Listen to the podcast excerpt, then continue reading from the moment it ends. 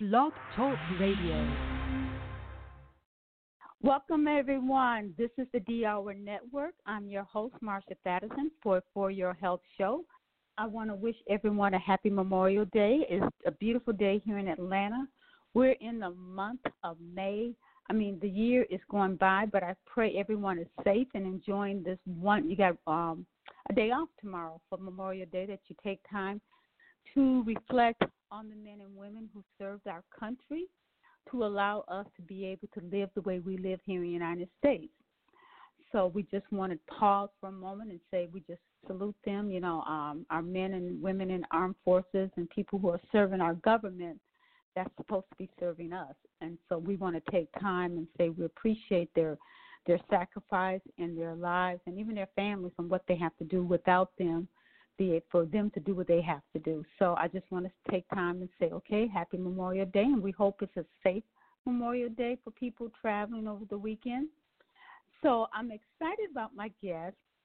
She's been on the show before, and I truly believe, you know, the Bible tells us to train up a child in the way they should go, and, and when they're old, they will not depart. And I mean, a part of that training is constantly telling them over and over again and teaching them and this is what I want this show about to be about for us to kind of constantly be in your ear to remind us about what we can do to have better health and what that health looks like. Um, my guest is um, Roberta Ruggiero. Am I always pronouncing your Ruggiero? Am I pronouncing your last name wrong, Roberta? Ruggiero? Am I pronounce how you pronounce your last name correctly? Roberta, are you there? Okay. Roberta, can you hear me? All right. I'm seeing that she can't hear me. I have her mic on. Roberta, are you there? Okay, let's see here. I'm gonna see. Um, I don't know if she can hear me, but uh, Roberta, if you can hear me, uh, please try calling back. Or I don't know if you have yourself on mute. You can take yourself off of mute because I want to um, introduce you. And I know um, Wolfram seemed like he just called in. Let me check and see. Wolf.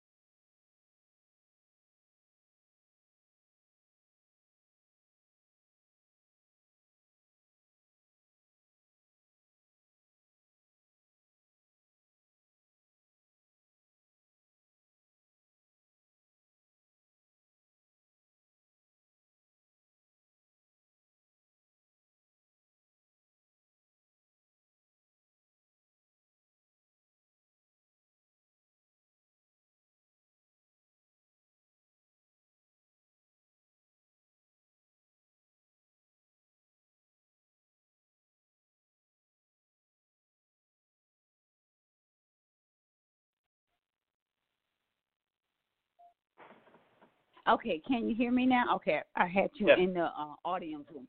Okay, it's Ruggiero, and I want to apologize to my listening audience. Okay, uh, we have Wolfram Graham uh, Anderson on, and he is the CEO of the Hypoglycemic Foundation. And kind of talk to us a little bit about um, your part with the Hypoglycemic Foundation. Yes, I'd be happy to. Uh, just a minor correction. It's Alderson. That's A L D E R S O N. Oh, Alderson. Okay. Used with Anderson. See, I'm messing everybody's name up tonight. Okay, um, let me get it together here. Yeah. Alderson. And, and it's okay. Hypoglycemia Support Foundation, but our website is easier. It's hypoglycemia.org. And I'm sure just about everything I'll say tonight is available on our website. We have a brand new website, and it's just loaded with info. So you know, that's hypoglycemia.org, and I highly recommend listeners go there either during or after the call to see what's there. It's it's uh, I have to say myself, I think we did a great job. It took a uh, 40 years of work to get us there, and uh, we have a wonderful uh, sponsor that helped make it happen. That's great. That's great. And and now, to answer your question, um, um, you know, what I do is, uh, you know, we we have an organization that's 40 years old that Roberta started really long before we had a pandemic of metabolic disease, long before um, hypoglycemia was really uh, recognized as a serious condition. So I have to give a lot of credit to Roberta for uh, keeping a nonprofit organization going for four decades and really um, just doing it with blood, sweat, and tears, and uh, without having any uh, you know medical background. And she's really you know, and it's the only website and organization of its kind that really looks at a serious medical condition from the perspective of the patient uh, versus uh, medical institutions. And it isn't to say that medical institutions are bad. It's just saying that sometimes um, uh, healthcare institutions take a top-down um, kind of view on patient populations and illnesses, and our obviously our website is built from the grassroots up, and so we really do understand what it's like to um, to experience hypoglycemia. I myself have uh, have struggled with hypoglycemia, low blood sugar, and, and other metabolic disorders, so I know, you know, I know from my own personal experience, and um, I bring uh, to the organization 40 years myself of nonprofit experience, all in the you know public health space. I actually started my career as uh, organizing the first certified farmers markets in California. Um, and so I've always had, I, from the very beginning of my career, had a long-standing interest in food and nutrition and health, and especially how it's rooted in communities. But I have to admit, you know, by the time I turned 50, I, I still didn't know much nutrition science. I'm 60 now, and I've learned a lot in the last 10 years. Um, so I think a big part of my job is translating the science. Uh, I work with some very uh, distinguished scientists and doctors uh, here in San Francisco. You may know that Roberta is based in South Florida, and uh, right. we know we now have. If you go on our website, look at our advisor list. You know, a very distinguished list of doctors and experts, um, and we translate the science about hypoglycemia to you know everyday folks, the kind of folks that are listening to your program um, so they can understand the condition, and it doesn't seem because it is a complex condition with many causes and many symptoms, and it can be confusing and frustrating, especially if the healthcare system is also confused uh, about the condition. Okay, I, Roberta is back in. I'm gonna put her mic on. Um, Roberta. Yes, I'm here. I'm here. I'm sorry oh, you got disconnected. Okay, I'm so happy to have you back. Okay, all right. Sometimes the technical difficulties be on my end with the computer. I don't know what was happening here, but I'm glad you're back. Um, Wolfram, with all three of our mics are on, so we can just jump in and have a conversation. Um, Wolfram was giving us a little overview of the hypoglycemic, um, what you're doing, the new website a little bit. But um, I would like for you to give us a history of why you started the Hypoglycemic Foundation and um, for those who are not listening, I know in the past you've been on my show before, and when I go back and I look at the numbers, the numbers are high. People are going back and they're listening. They want to know because as I watch the evening news, I'm just watching family members and other people, I can see that they may be diagnosed with mental illness and other illness and things like that when it could be hypoglycemic or with low blood sugar. So, give us a little background about your passion in starting this. Okay, well, first of all, I'm excited to be on the show, and I'm thrilled that Wolfram is joining us. And, um, uh, you know, I welcome your audience, and I hope that they stay with us until the end because we have a lot of information to share. And thank you for giving me this opportunity to start with my story because um, as much as sometimes I get tired of, you know, saying it over and over again, I really think that it makes an impact and a lot of people can relate. And that's the most important yes. part of doing the programs. So um, yes, my story started in around 1959. It was a very exciting year, 59 to 60. Um, I got uh, engaged, I got married, and I became pregnant. And I was just so thrilled that I was going to have a baby. That was like my dream. And but I was young and I didn't realize, you know, uh, I just went to a regular doctor. I had no idea about what a gynecologist was, and uh, he says, "Don't worry, you're going to have a healthy baby." So I went home and all I did was eat. I mean, I ate every single thing. I had no idea of the consequences of a food mood connection. So um, every time I would go to the doctor, I say, "But I'm gaining weight. I'm gaining weight." He say, "Don't worry about it." Well, I gained like over 50 pounds. Long story short, I had my daughter in 1961, and I just couldn't wait to take her home. And then I didn't realize when I got home is that I thought I'd be happy and excited because this is what I wanted. But within a very short period of time, you know, that wasn't the scenario. I had started out with headaches, severe headaches, headaches when I went to sleep at night, headaches when I got up in the morning, pounding headaches during the day.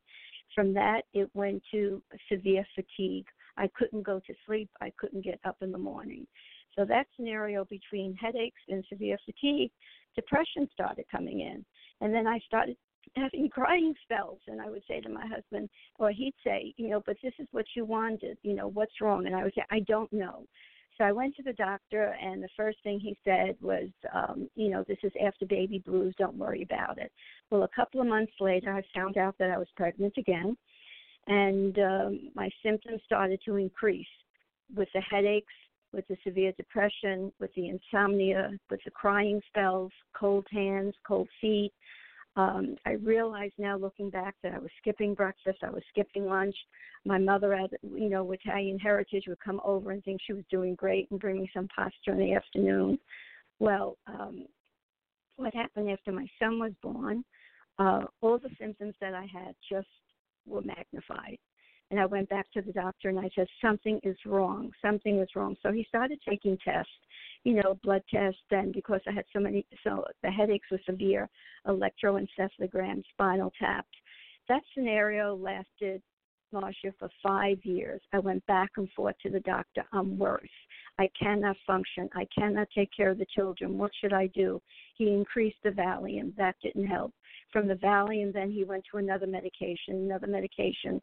They started out with 25 milligrams, 50 milligrams, 100 milligrams after five years of this and me getting worse and not being able to take care of the two children, which were really only like 14 months apart, he says, Roberta, there is absolutely nothing physically wrong with you. He says, I'm sorry to say it has to be mental. He says, I suggest seeing a psychiatrist. Well, you're talking about the year 1966, 67. Very frightening. Nobody went to a psychiatrist, and if they did, you know, eh, people didn't talk about it. So um, right. I, I wanted I wanted to get better, so I reluctantly went, and I'll never forget how frightened I was and scared. And you go to this dark little dreary office, and you sit there and you unload. And he says, "Well," he says, "you got married too young, had children too soon." I says, "Well, what am I going to do, doc? You know?" So then he started adding to my prescription. Then I was starting to get on the, the really biggies: Thorazine, Mellaril, Tofranil. And then after a year with him, he says, "I'm sorry, I can't help you." I went to the second psychiatrist, and he I was there just about six months and added all you know increased all of the medicine. By now, I'm on a different you know a dozen different medicines and changing them and altering them and increasing them. And um, he says, "I'm sorry," he said. So I went to a third. And after he looked at my history, he says, You've been sick now for seven to eight years. All of your symptoms are worse. Again, severe depression, insomnia, headaches, nervousness, crying spells, cold hands, cold feet. He said, again, it has to be emotional. So he says, I have a treatment for you and I and he says I think it will work. And you know what? You're talking about the year 1968, 69. You had a doctor mm-hmm. and you put him on a pedestal, and you really didn't say yeah. anything, and you didn't question anything. And I was so young, and I was so desperate. And by this time, I started having a lot of, you know, I mean, severe depression, suicidal thoughts, because people in our family were like questioning us. You know, is your husband beating you? I mean, do you not want to say? Do you want a divorce? You know, what's the matter? Because I just withdrew. I didn't get out, you know, unless I really had to. You know, we put on really a big show that we tried to hide everything. So um, I just said, okay, a treatment, I'll take it, we'll sign. And we just signed papers. So we knew that I would have to have them in a hospital setting.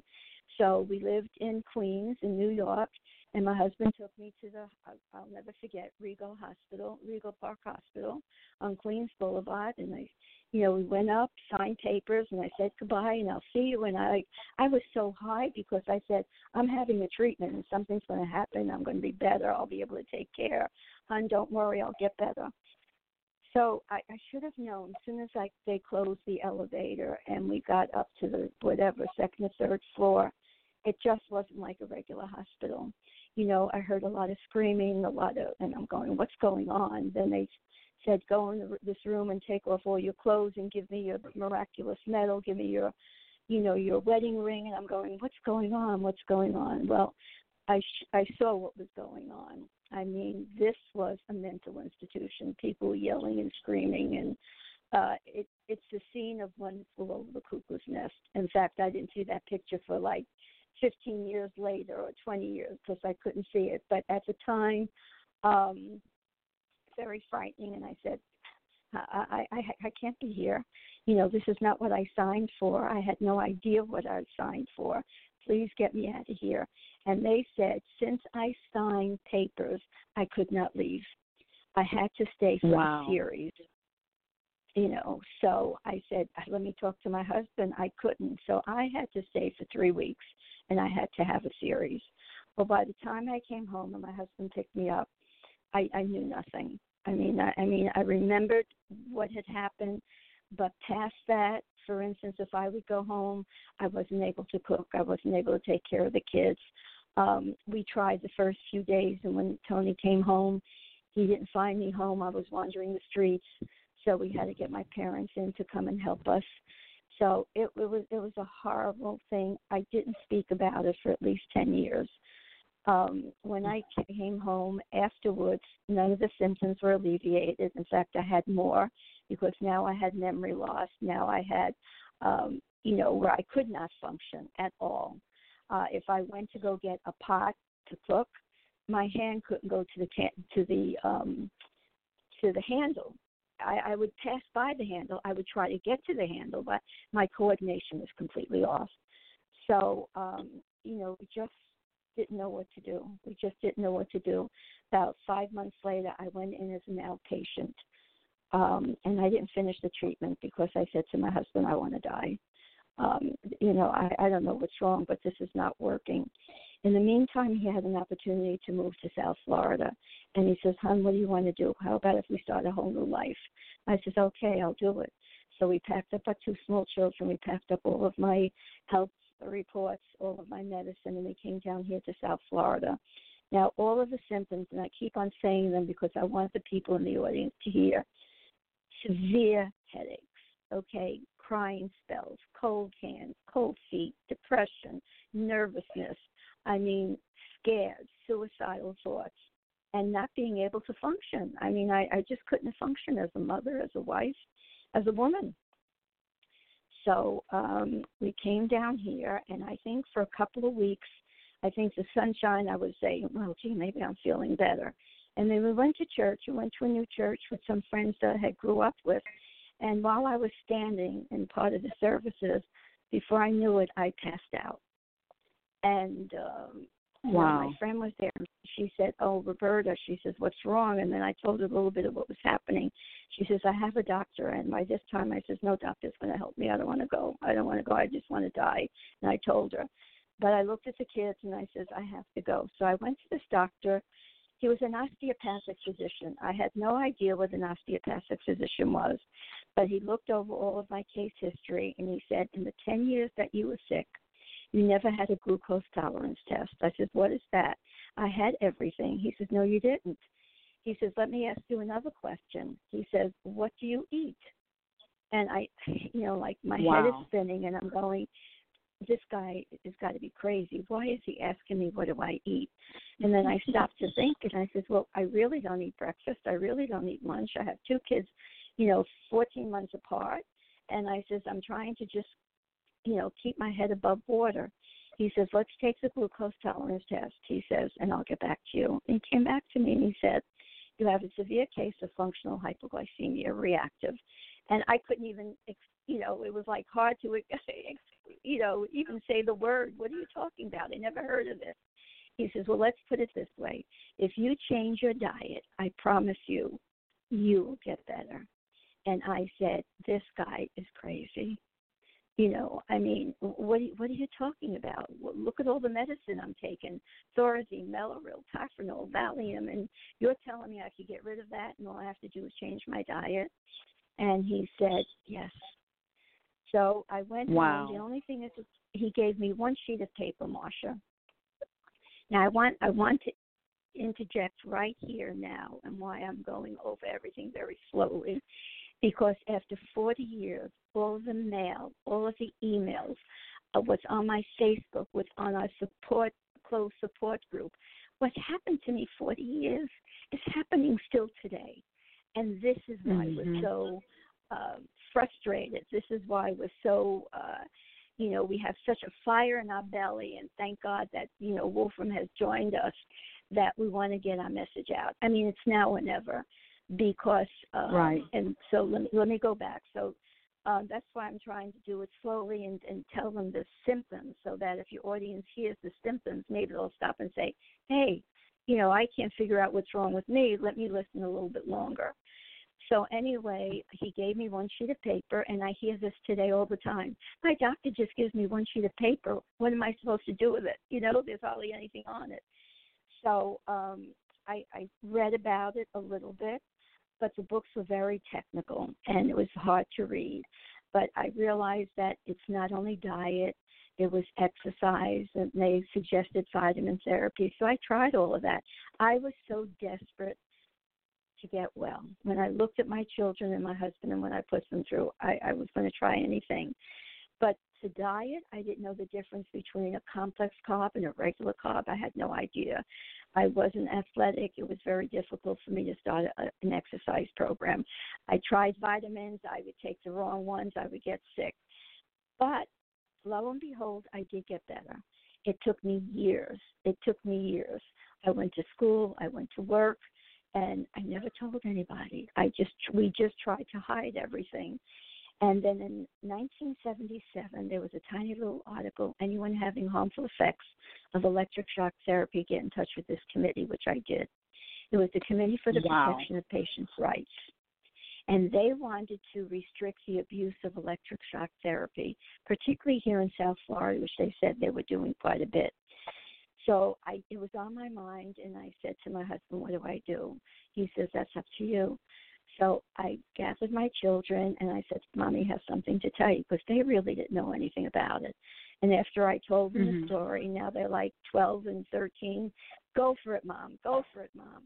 So I went to Tallahassee, told my story to try to restrict the abuse of electric shock therapy here, not knowing anything. I was so naive.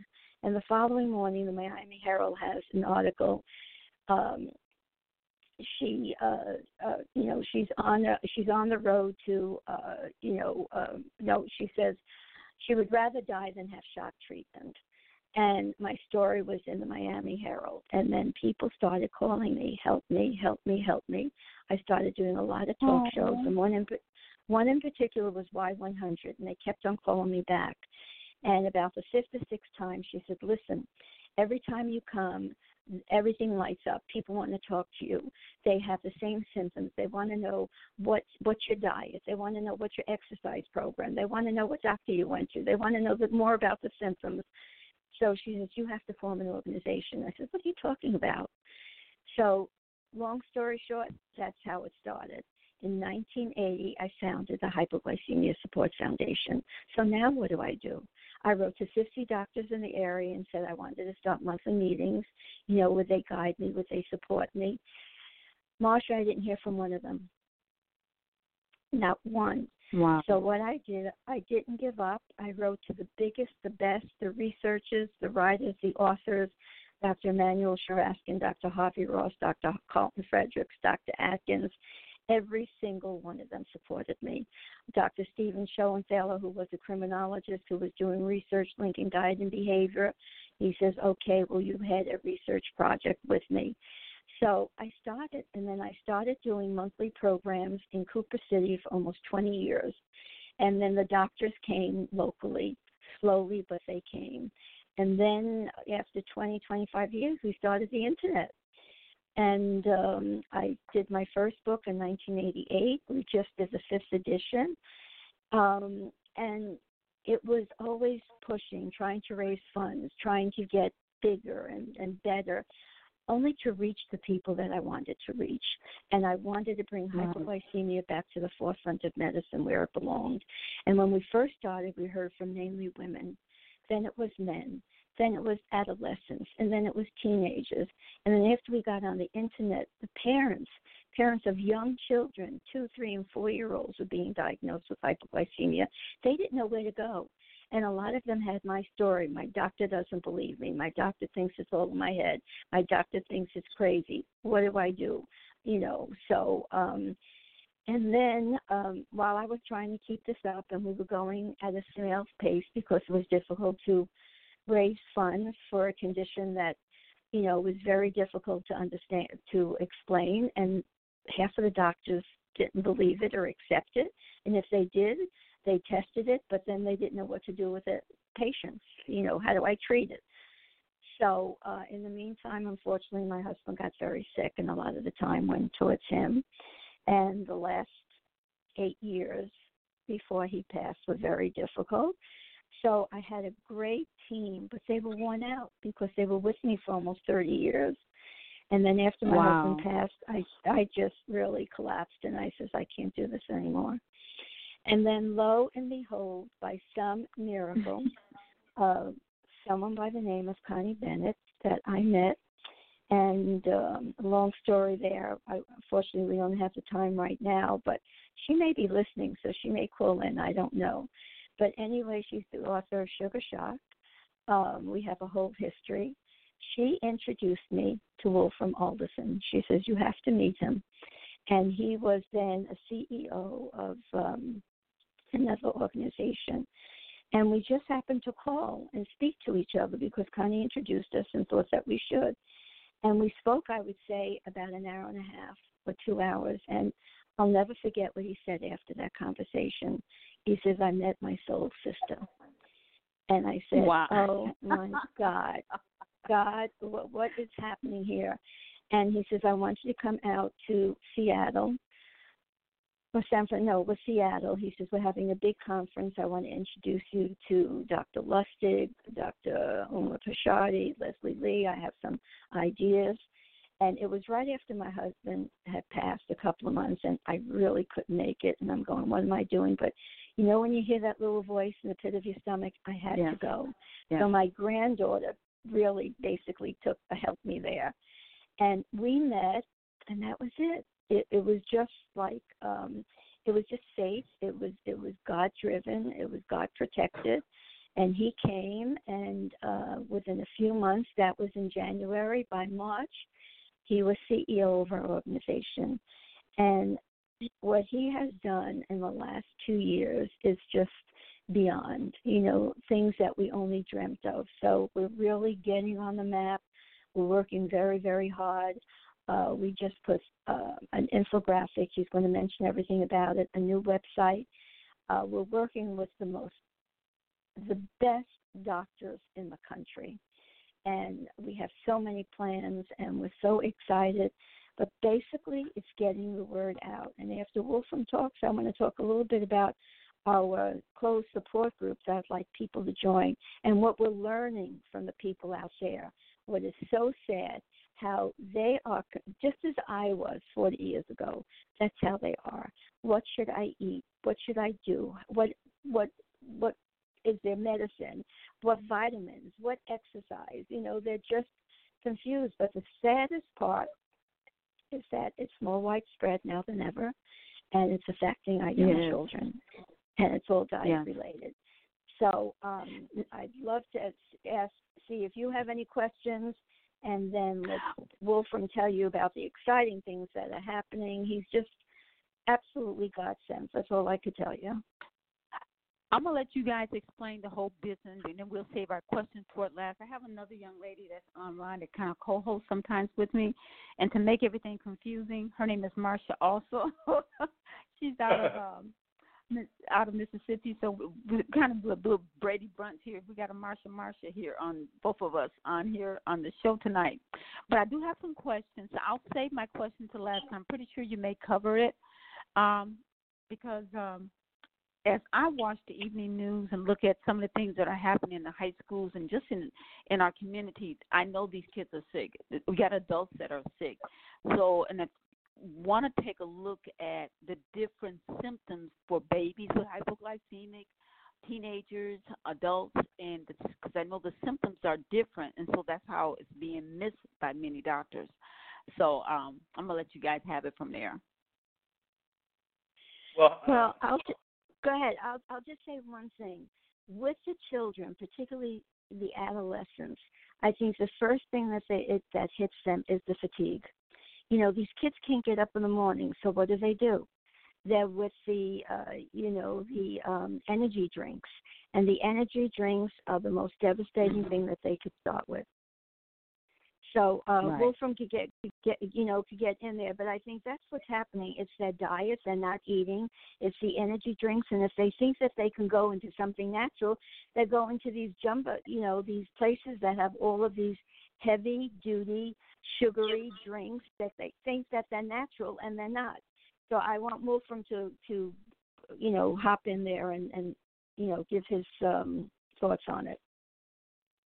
Yes, well, I mean, uh, Roberta nailed it on the head, and I have to say, you know, it's a Roberta is a tough act to follow, um, but fortunately, and I think Marsha, you you you share some of this history. Is you you probably wouldn't be having this podcast or this show if you hadn't experienced uh, some of these health challenges uh, yourself, and you, so we have skin in the game. And yes, so, uh, yes. you know, I, uh, I I share that, and uh, it's always uh, just amazing listening to Roberta's story. And with regard to your your question about symptoms, you know, we actually have a questionnaire on our website. If you go to hypoglycemia.org forward slash questionnaire, um, we've we've received over uh, about 2,300 responses, and the number one uh, uh, symptom that's reported that people experience is fatigue, and that's followed by dizziness, sudden hunger, uh, nervousness,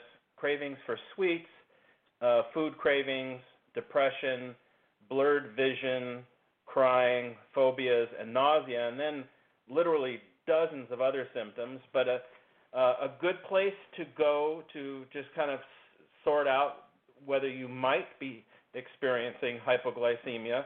We have a quiz. So the questionnaire is really to share your experience with others. The quiz is to figure out whether you might have hypoglycemia yourself. And so that's uh, hypoglycemia.org forward slash quiz. And the quiz is a short questionnaire. It's not a medical protocol or a test but it is a, a, a list of uh, physical, mental, and diet related symptoms that are the most commonly reported and associated with hypoglycemia. And of course, uh, there, there's while there, um, the children are experiencing this, adolescents, men and women, the symptoms that we're talking that I've mentioned uh, affect uh, all populations. Um, so there's I don't think any of these are really exclusive to children or adolescents, but perhaps younger people have a harder t- harder time uh, putting these symptoms into words or even figuring out that they have symptoms. It's expressed as behavior.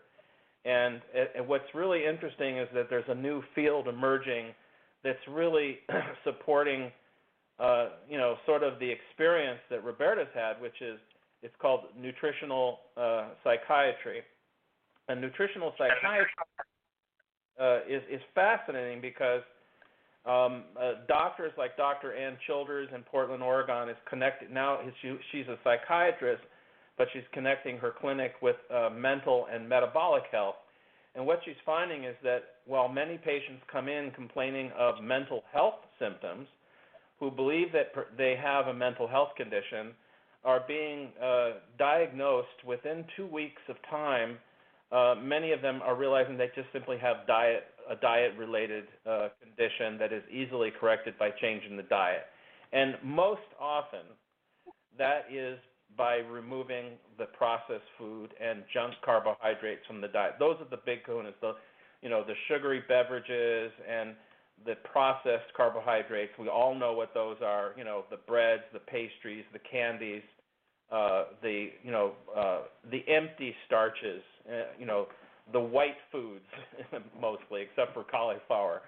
Um, we know that the, carb- the carbohydrates, the processed carbohydrates, and another term for them is is is a new term that's uh, being used by scientists. It's called acellular carbohydrates, and that's just a fancy way of saying these are carbohydrates that were once in their full, you know, like whole food state, um, and they were broken down and processed, and the the cellular structure of those carbohydrates was um, uh, uh, processed and basically obliterated, and those uh, acellular carbohydrates, those starches we get from chips and you know uh, many processed foods, are really the culprit that's driving so many people uh, to um, believe they have some sort of mental health condition or some or uh, or some other uh, disease.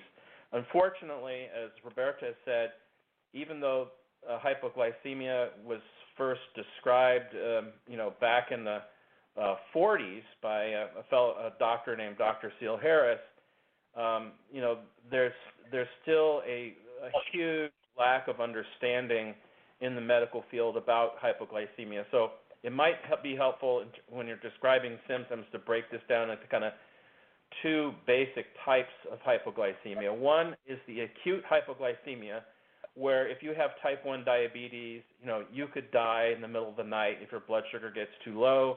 Um, a, a something like 300,000 people a year go into emergency rooms with low blood sugar, and you probably know what happens. Uh, well, you know, I, don't, I won't assume, but I have been in the emergency room. And what happens when you go into the emergency room? Typically, what do they do to you? They give you an IV, which is basically a glucose solution. And so we know that many people who are going into emergency rooms have uh, an acute form of hypoglycemia versus the chronic form of hypoglycemia, which is uh, mostly diet related. So, in other words, um, these acute forms of hypoglycemia are often associated with many medical conditions. I would say virtually all major medical conditions at some point may have uh, some aspect of acute hypoglycemia associated with it if the condition is, um, you know, spinning out of control. But then there's this form, this chronic form of hypoglycemia, which we call reactive or functional hypoglycemia. And this is the type of hypoglycemia that most of us, meaning the general population, are experiencing. If you ask almost any room full of people, have you ever experienced uh, being hangry? I don't. You've probably heard that term. Um, yes. Yes. Which clearly we know that um, uh, if we get too hungry or we're on a we've been binging on carbohydrates and sugary beverages, we start to come down from that our mood can get ugly. And you mentioned, you know, high school kids. We have um, certainly uh, evidence and studies have been done that even violent behaviors are, are linked to um, blood mm-hmm. sugar being out of control. So um, we tend to focus at the Hypoglycemia Support Foundation on the chronic form of hypoglycemia, this reactive functional hypoglycemia, which is mostly diet related. Um, and but this is partly why there's so much confusion because hypoglycemia is like the elephant in the room that you could have six different doctors looking at the condition and get six different diagnoses um, or six different takes on it. Some will just dismiss it and as you know, a kind of a typical response, oh, you have low blood sugar. Well, here, have some juice, eat some crackers, uh, which is basically, right. you know, high sugar foods or uh, beverages.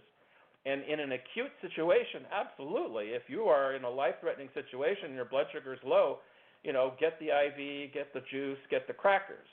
But for the chronic situation that most of us are experiencing, um, that just uh, it may help us in the moment, and that may be, may be what you have to to get home and get a decent meal or get to the hospital. But but the chronic situation is not cured by eating more high sugar foods.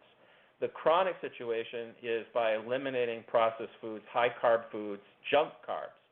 Um, Julia Ross, who's a, a well-known author, she calls them techno carbs.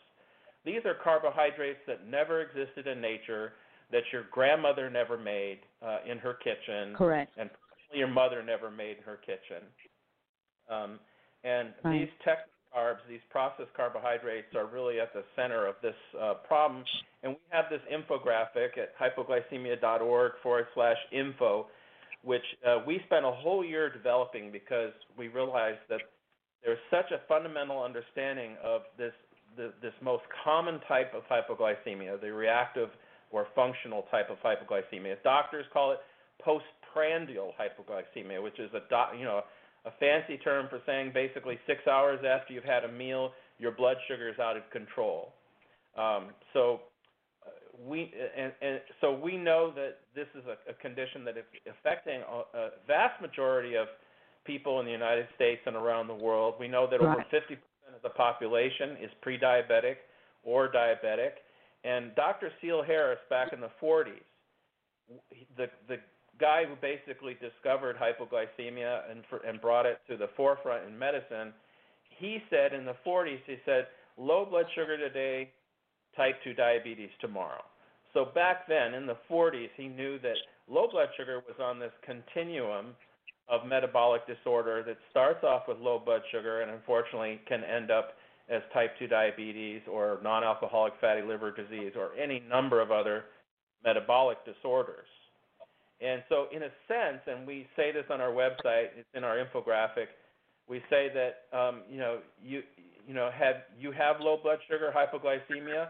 Congratulations, you've been given the gift of hypoglycemia, and that might sound a little um, off-putting at first, but it's it's actually a gift when you if you act on it now and take action and and learn about your condition because it's like a canary in the coal mine. It's telling you. Uh, you know, early in the the spectrum of metabolic disease that something's off. And if you listen to that and stop feeding that low blood sugar with high sugar foods, um, and actually start to focus on real food and cutting out the processed foods and cutting out the added sugars and those kinds of things, you can actually save yourself a lot of suffering in the long run. Wow. You know, there's a book that I read years back. It's called Wheat Germ. And in there, they had a quote. It was from um, the Scottish people um, said, "The whiter the bread, the sooner you're dead," and that is so true about this processed sugar. And as you mentioned earlier, our forefathers they went to mill houses throughout the United States. They had mill houses where they milled their fresh wheat into flour, and they worked that way. You know, it's when the Industrial Revolution changed that we started getting a lot of this processed food when people start coming off the farms and working more in factories and um, wanting something quick and fast and easy. So um, I, I'm glad you have that. Um, by going through that little survey, um, that questionnaire, is there a, a number or percentage that tells us yes, you have um, low sugar, or is there a physical test after taking that um, survey that people should do? Or and, and yes. also, do you have list of doctors that people can maybe go and get uh, a clear evaluation of what low glycemic or low uh, hypoglycemic looks like for their um, body. Yes. So to answer your question, the the the quiz is for the individual who thinks maybe I have hypoglycemia. Do I have hypoglycemia? What are the symptoms? And if you get a certain number of points over a threshold, then there there's certainly a chance you may have hypoglycemia. And the purpose of the quiz is not to be a diagnostic tool, but to help you so when you do go to your doctor, you can actually describe the symptoms that you're having. And we also provide a link in that quiz to something we call the diet symptom diary. So you, you observe these symptoms, but what did you eat before you had these symptoms, or maybe after you have the symptoms? And that information is really important. If you do that just for a, a week or two, it's really valuable because then you can talk to your healthcare provider about uh, the types of foods you ate and then the kind of symptoms you had that um, related to those foods. And obviously, some of this is a no-brainer. If you're you're eating like high carb meals and sugary beverages, your blood sugar is going to go up, and then it's going to drop. And um, and your ability for your metabolic system to manage that that roller coaster, that blood sugar roller coaster, um, gets um, worse and worse as as your body is being constantly flooded with sugar. You be, ultimately become what they call insulin resistant, and the, the, the insulin which carries the sugar into your cells, um, it, now your cells become resistant to that insulin because they're constantly being bombarded, and so um, it's ironic, but you end up, uh, you know, not being able to process that sugar because um, of flooding your body with so much sugar all the time. Um, as far as um, we don't have a doctor referral page yet. We do provide, uh, you know, uh, there's a list of doctors that are advisors to our organization, but we can give you recommendations about uh, what kind of doctors to look for. And we do that in our um, Facebook page and our private Facebook page, which Roberta mentioned.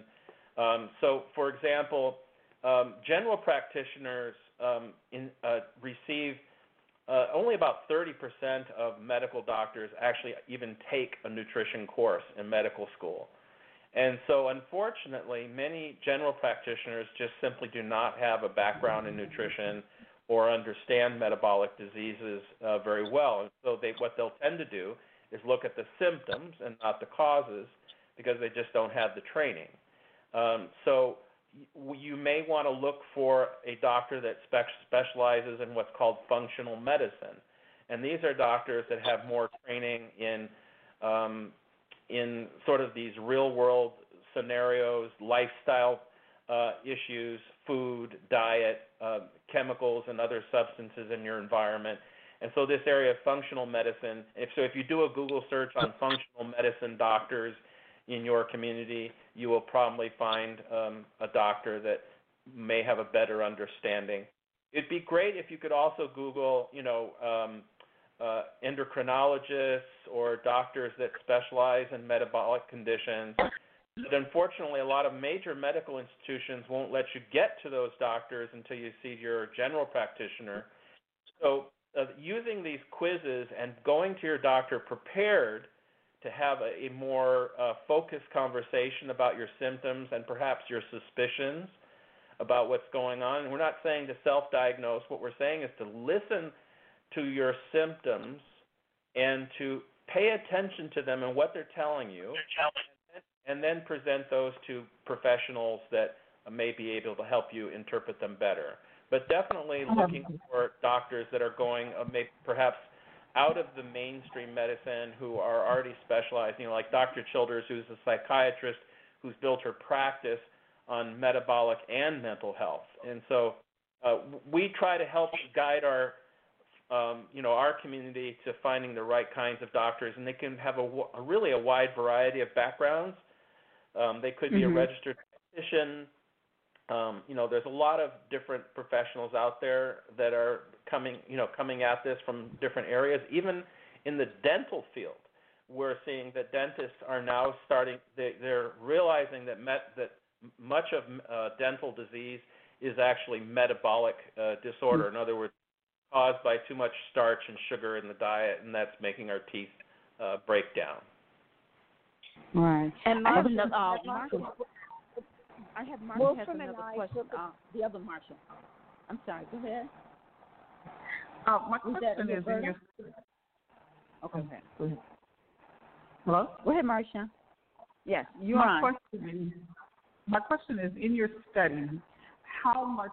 What What's the percentage that you've seen that you're um, when they're taking the quiz, if they're falling asleep right after their meals? Uh, good question. Um, of the symptoms that were reported in our, you know, over 2,200 uh, people, um, you know, d- fatigue was the number one symptom. So clearly, you know, fatigue could be expressed in falling asleep or just not being able to move, lack of energy, um, and off, in many cases, sleeping disorders and so on. Um, but if you, you know, scroll down our list, course, people have a lot of different names for fatigue, but passing out, um, uh, feeling drunk. There's actually many examples of people being pulled over by the police. Police thought they were um, uh, and and actually arrested for DUI when actually they, it was only based on their behavior, not on their um, breathalyzer test. Um, and it's it's a it's a dangerous situation because if you take a, somebody with hypoglycemia to jail and they're sitting in that jail cell with low blood sugar, they could actually die or or have serious complications. So uh, yes, uh, sleep sleep issues, falling to sleep, um, needing to nap frequently, um, sounding drunk, feeling drunk, fainting, uh, falling out, falling over, feeling shaky, feeling dizzy. You know, lots of things like that. And what about the now, sleep you know, habit? I'm sorry, Musha. The sleep habits. Oh, I'm getting uh, feedback. Insomnia. I'm hold on, I'm getting some feedback from somewhere. What was your question again, Marcia? Insomnia. Insomnia. They're falling asleep that and they're and they're having they're falling asleep and sluggish and they're having insomnia. Like they can't they wake up in the middle of the night a lot. Yes, that's in one of our top symptoms. It's listed on the quiz along with um, bad dreams, uh, night sweats. Now, to be clear, you know, any one of these symptoms can be associated with many other disorders, but when you ta read the quiz and you notice that you have uh, a number of these symptoms all adding up, um, it definitely puts, uh, you know, hypoglycemia or low blood sugar on the list.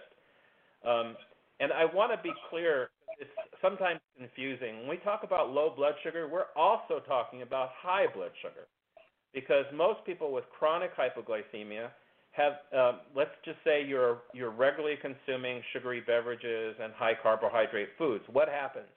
Your blood sugar goes up, and then it goes down. And when this is happening all the time, I talked about insulin resistance and um, other responses in your metabolic system. You, you know, you're essentially not able to uh, process that sugar in a healthy way anymore. And so you're, you, if you look at your, we now fortunately have a new technology that's becoming available to non-diabetics, non-type 1 diabetics called continuous glucose monitors.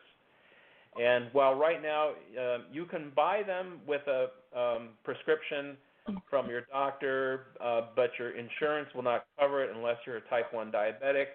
But we think that's all going to change very soon, and that these devices will be available just like Fitbits are.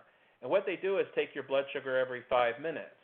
And I, we, we've received charts from our doctors, our advisors, showing the blood sugar roller coaster isn't just a concept; it's something really real. And so when you see these blood sugar charts, you see the blood sugar going up and down and up and down. This is going on every day, um, seven days a week.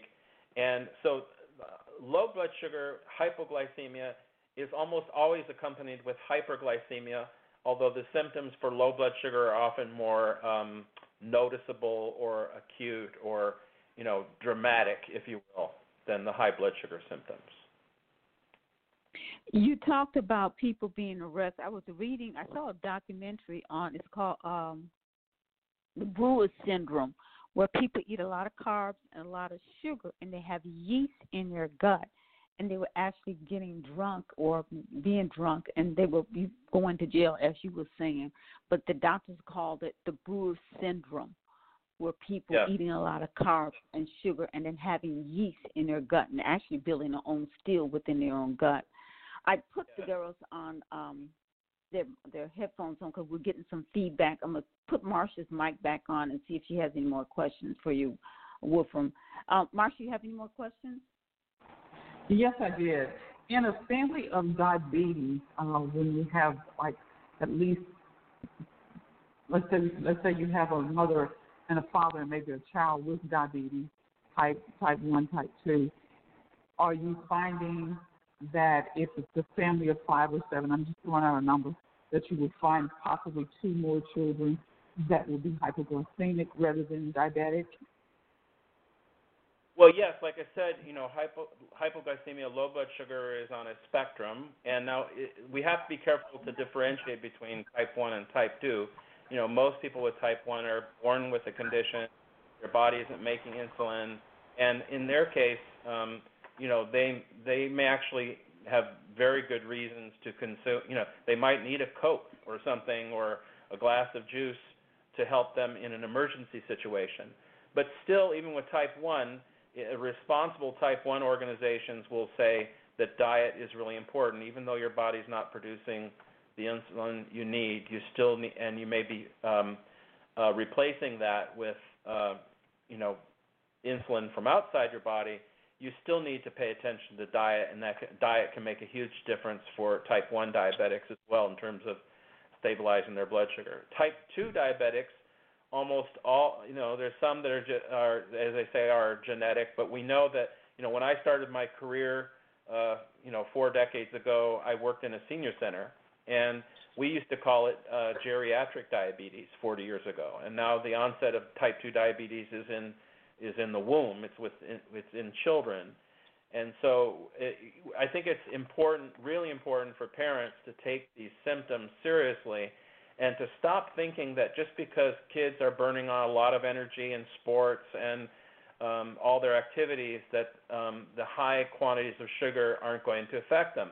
It may not affect them uh, immediately, but as they move into their teens and into adulthood, uh, it, and I can say this from my own personal experience because I was raised on that kind of stuff. You know, in the Midwest, you know, pudding and high foods, and uh, you know, couldn't imagine anything better on a hot afternoon in Michigan than get my hands on a nice cold Coca-Cola.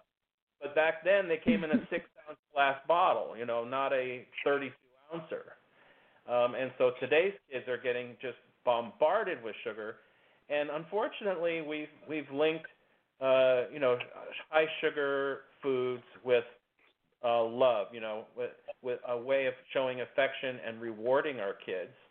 And um, and that the consequences of that are that we're seeing we're we're being uh, flooded with calls, as Roberta mentioned earlier, from parents who are calling up just despondent, not knowing what to do, really sick kids. And I also work with uh, a doctor, well-known doctor, Dr. Robert Lustig, who's a pediatric neuroendocrinologist, and he he he started seeing so many young people in his clinic. It was overwhelming, and he he started to lecture about it. And his lecture, "Sugar: The Bitter Truth," has now been seen by over eight million people, and uh, he's written a couple of books, um, partly because he he was, got tired of sitting in his clinic. He's an endocrinologist, just waiting for sick kids to show up at the door. If every kid one kid he saw 10 more showed up at the door and he figured figured out that he couldn't treat this disease by simply treating one child at a time. He had to get involved with public education. And so your point is right on. We have to educate parents about um, about these foods and and you know how they're going to affect their kids later on. And we know that obviously the prevalence of type 2 diabetes in our population is rising every day. So how, we, how Go ahead, go ahead, Roberta. But I didn't know how much time we have, but there's two th- points that I'd like to make. Um, we've been working this for 40 years. Okay, we try to answer. The, it's impossible to answer the, the the mail, the emails, the phone calls. Now that we have this support group, uh, in just a couple of months we have a close support group of 400 people. Um, the wow. cries, uh, yeah, the cries are just it, it, it breaks my heart because I want to answer and I just can't. And we see that it's the same repetitive questions over and over and over again. And the only way that Wolfram and I realize that we can do what we want to do while we're still here on this earth is to all right we're trying to educate the parent the teach um, the children we're trying to educate the parents we're trying to educate the teachers but mm-hmm. unless we get to the doctors there's no way that yeah. this is going to happen. So Wolfram and I are designing, and we're almost complete, CMEs, Continuing Medical Educational Series, that we could go out there wow. and teach the doctors. That's the only way it's going to happen. And you know what? I think they're ready for it now because the patients are demanding it. So that's one thing. I don't know how much time, and if we have time, Wolfram could, you know, oh, pick yeah, up we, on we, that. You got two hours with me. You have two hours with me. You can have. Oh, we have two hours. We, yes, ma'am. if you if we want. Whatever you right, want, you got it. Because I think we need to scream this from the mountaintop because it is so needed. Yes. I want him to talk about the CMEs and and and those things. But what I want to interject here, if people are listening, Um, I mentioned all the symptoms before. So they're saying, okay, I have these Mhm. symptoms. Where do I go? What do I do? The first thing Yes. that is critical once they get off the phone or once they sit down is say, okay, I have severe headaches. I'm nervous. I'm this. You have to design a diet symptom diary. It's your personal blueprint. This is a gift for you. Start tomorrow and for at least a week, uh, five to seven days, mark every single thing that you eat in one column. So you get up in the morning and have two cups of coffee, or you have orange juice. Mark it down in the time. Then, if you have a symptom within a half hour, an hour, mark it down and the time. What's going to happen is that you're going to see a correlation. For instance, if you have you can't start in the morning, so you have two cups of coffee, you have a glass of orange juice. That's at eight o'clock. By ten o'clock, you're shaking if you even get to ten o'clock. You know what I'm trying to say? So before, so that's one thing. If you have a headache during the day, say at four o'clock, you can go to your diet symptom diary, mark it down, and then look at it and say, "Oh my gosh, it's five hours since I ate." Maybe that could be the reason. So you see what I'm trying to get at? So a lot of people, if they do this diet symptom diary, it is that personal imprint. And they could see this food mood connection. If they have the headaches, if they have the shakiness, they could see, my God, I didn't eat. Oh my gosh, I had too much sugar, or I had too much coffee, or I had, do you know what I'm trying to say? And then mm-hmm. after a week, evaluate it, take that to your doctor, a list of your symptoms, a, our quiz that you take it, and bring all this information to your physician and go prepared. He's got to look at it. And if he doesn't, leave and find somebody else and say, listen, you know, I think that I may have, you know, uh, either an addiction to a high carb processed food diet, that it's affecting me, help me. Or before you even get to the doctor, call up the office. Does your doctor test and treat hypoglycemia? Does he believe that it even exists? And if they say right from the start, no, we don't, you know, then leave. And um, you know, so finding I have in my book, and we'll be putting a, a, a something up on our blogs. You know, be very careful. Put a lot of effort into finding a physician. This is critical. And in fact, you should find a physician where you're well, not wait for an emergency situation and build up this relationship. You know, it's funny Right. because I say if, if somebody has a wedding, I mean, a woman will go for six months to a year to find the perfect dress for her daughter's wedding. You know, a guy will spend a year to find the perfect car. But to find a doctor, oh, I can't find a doctor. I can't find a doctor. Put effort into it. Find a doctor that tests and treats hypoglycemia. They are out there. You know, it may not be easy, but they are. Go to also our website and check out our leaders, our medical advisors. Check them out. Go to their website. You know, some of them have a list. We also have a list of organizations uh, uh, that uh, have, um, you know, referral listing. So we have a wealth of information on our website. Please, please use it. And, Okay, and that's the it. I want Wolfram to mention the C, after you ask some questions, I want Wolfram to talk about the continuing medical education series, and you know we're so close to that, and we're looking for partners. We're looking for you know uh, corporations uh, that have the continuous glucose monitor because we feel that that's it. So. Um, you know, he could go into that because you never know who's listening out there. but Marsha, you may have Amen. some questions. Okay. So, so and so I want to Well, I keep usually- quiet I for a bit. That's fine. I, I think Yeah. you touched on what I was going to say, and that was about the physician because in medical school they don't even get a class on nutrition and diet. So therefore, now you have a lot of people who are taking their health coaches or nutritionists and helping people with their diet and their food. So that's when you have the individual when they say how do i eat what do i eat so on the website you have diets and i know in your book you have some you have great Right. information in your book also mention the title Well, of your book That, that's another reason why they should go on our Facebook page. There's so many people that we're working with. One in particular is Low Carb USA, a fantastic group of people. And we've gone to about four of their conferences. And the doctors that are lecturing, the doctors that are out there, the information. So if you are hypoglycemic, I mean, we're talking about people that um, you know, don't know that if they're hypoglycemic or, you know, they're wondering if they should find a doctor, if they should even go on a diet. But a lot of your audience, I hope, you know, um, I'm sad that they may already have hypoglycemia and struggling. They don't have to do it alone. First of all, we have a wealth of information. If I had any of this information 40 years ago, oh my gosh. So the information is there um, our you know uh, medical advisors uh, are there. Uh, we have a phenomenal nutritionist, Dr. Lorna Walker, is helping me answer some of the the questions out there.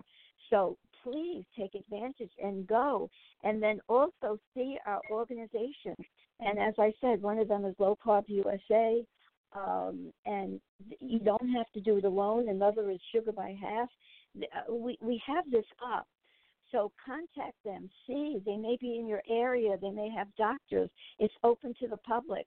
I think for you know, and um, you know, share this with your doctors. That's the only way it's going to happen. We all have to join together. So um, I don't know what other questions you have, and then Wolfram can talk about the CMEs because that is where it's at. All right. Okay, Wolfram, you got the floor. But you go ahead uh, with the education. yes, well, um, I'm glad Roberta mentioned Low Carb USA. We're uh, we're going to be pre- among the presenters uh, for the Kick Sugar Summit. Uh, if you go to kicksugarsummit.com, um, you'll see uh, Dr. Lustig there on the front page, and then a whole list of doctors. When you keep scrolling down, doctors and experts, um, you know exactly the kind of people that we would be referring folks to with a wide range of backgrounds in uh, bariatrics and nutrition coaching and uh, endocrinology and general practitioners and uh, a lot of uh, people, including a number of our advisors to the Hypoglycemia Support Foundation, uh, Dr. Mark Cucuzzella, Dr. Ann Childers, Dr. Keith Berkowitz, uh, Dr. Joan Ifland. there's so many uh, that are on this, and it's all online and it's all free. Um, so you know we encourage people to go there. Um, Dr. Aseem Malhotra, Julia Ross. Um, I, will be presenting. There's, there's, just so many wonderful talents there. It's a good place to start. Um, of course, you know, go to our website, hypoglycemia.org. Um, the CMEs, as Roberta mentioned, these are continuing medical education all doctors are required, healthcare practitioners are required to take these uh, CME courses. And as you mentioned, uh, and I mentioned earlier, um, uh, only a third of medical doctors are even required to take a nutrition course in, in medical school. And so the best place to get to them right now is after they've, uh, once they're in practice, and most doctors are required to take these courses to keep their skills up to date. And so we've done two major conferences with Swedish Hospital, and we're reaching out to medical institutions around the country, and we'll be offering wow. uh, CMEs on our website because we know a lot of doctors, as you've probably heard, um, they have to see uh, so many patients every day, and uh, getting right. off-site to do these trainings is of a big deal. So we want to offer them the online training as well, so they can uh, take a course on hypoglycemia in in uh, their own time. Um, these these kinds of programs are so important, and that's why we're putting so much emphasis on building out our website and the content there, and making sure that it's vetted uh, by our medical advisors, uh, so they don't just, uh, you know, frankly, we want that we are patient advocates, and we're coming from the grassroots, but we want doctors to be aware that we're uh, working with and vetting all the information we share on our website with our medical advisors. Um, we, we really want them to listen to, you know, to, to get the message and to respect, um, you know, the information. Um, so, you know, like I said, I would encourage you to visit our website, and we're definitely interested in talking to any healthcare professional uh, that would like to uh, receive training or information about hypoglycemia uh, particularly the chronic uh, reactive functional hypoglycemia, which is the most common form. Now, would the doctors know how to test for hypoglycemic? Is that test procedure different from testing for diabetes or being diabetic um, borderline? Yes, so we actually have a page on our website, um, hypoglycemia.org forward slash test.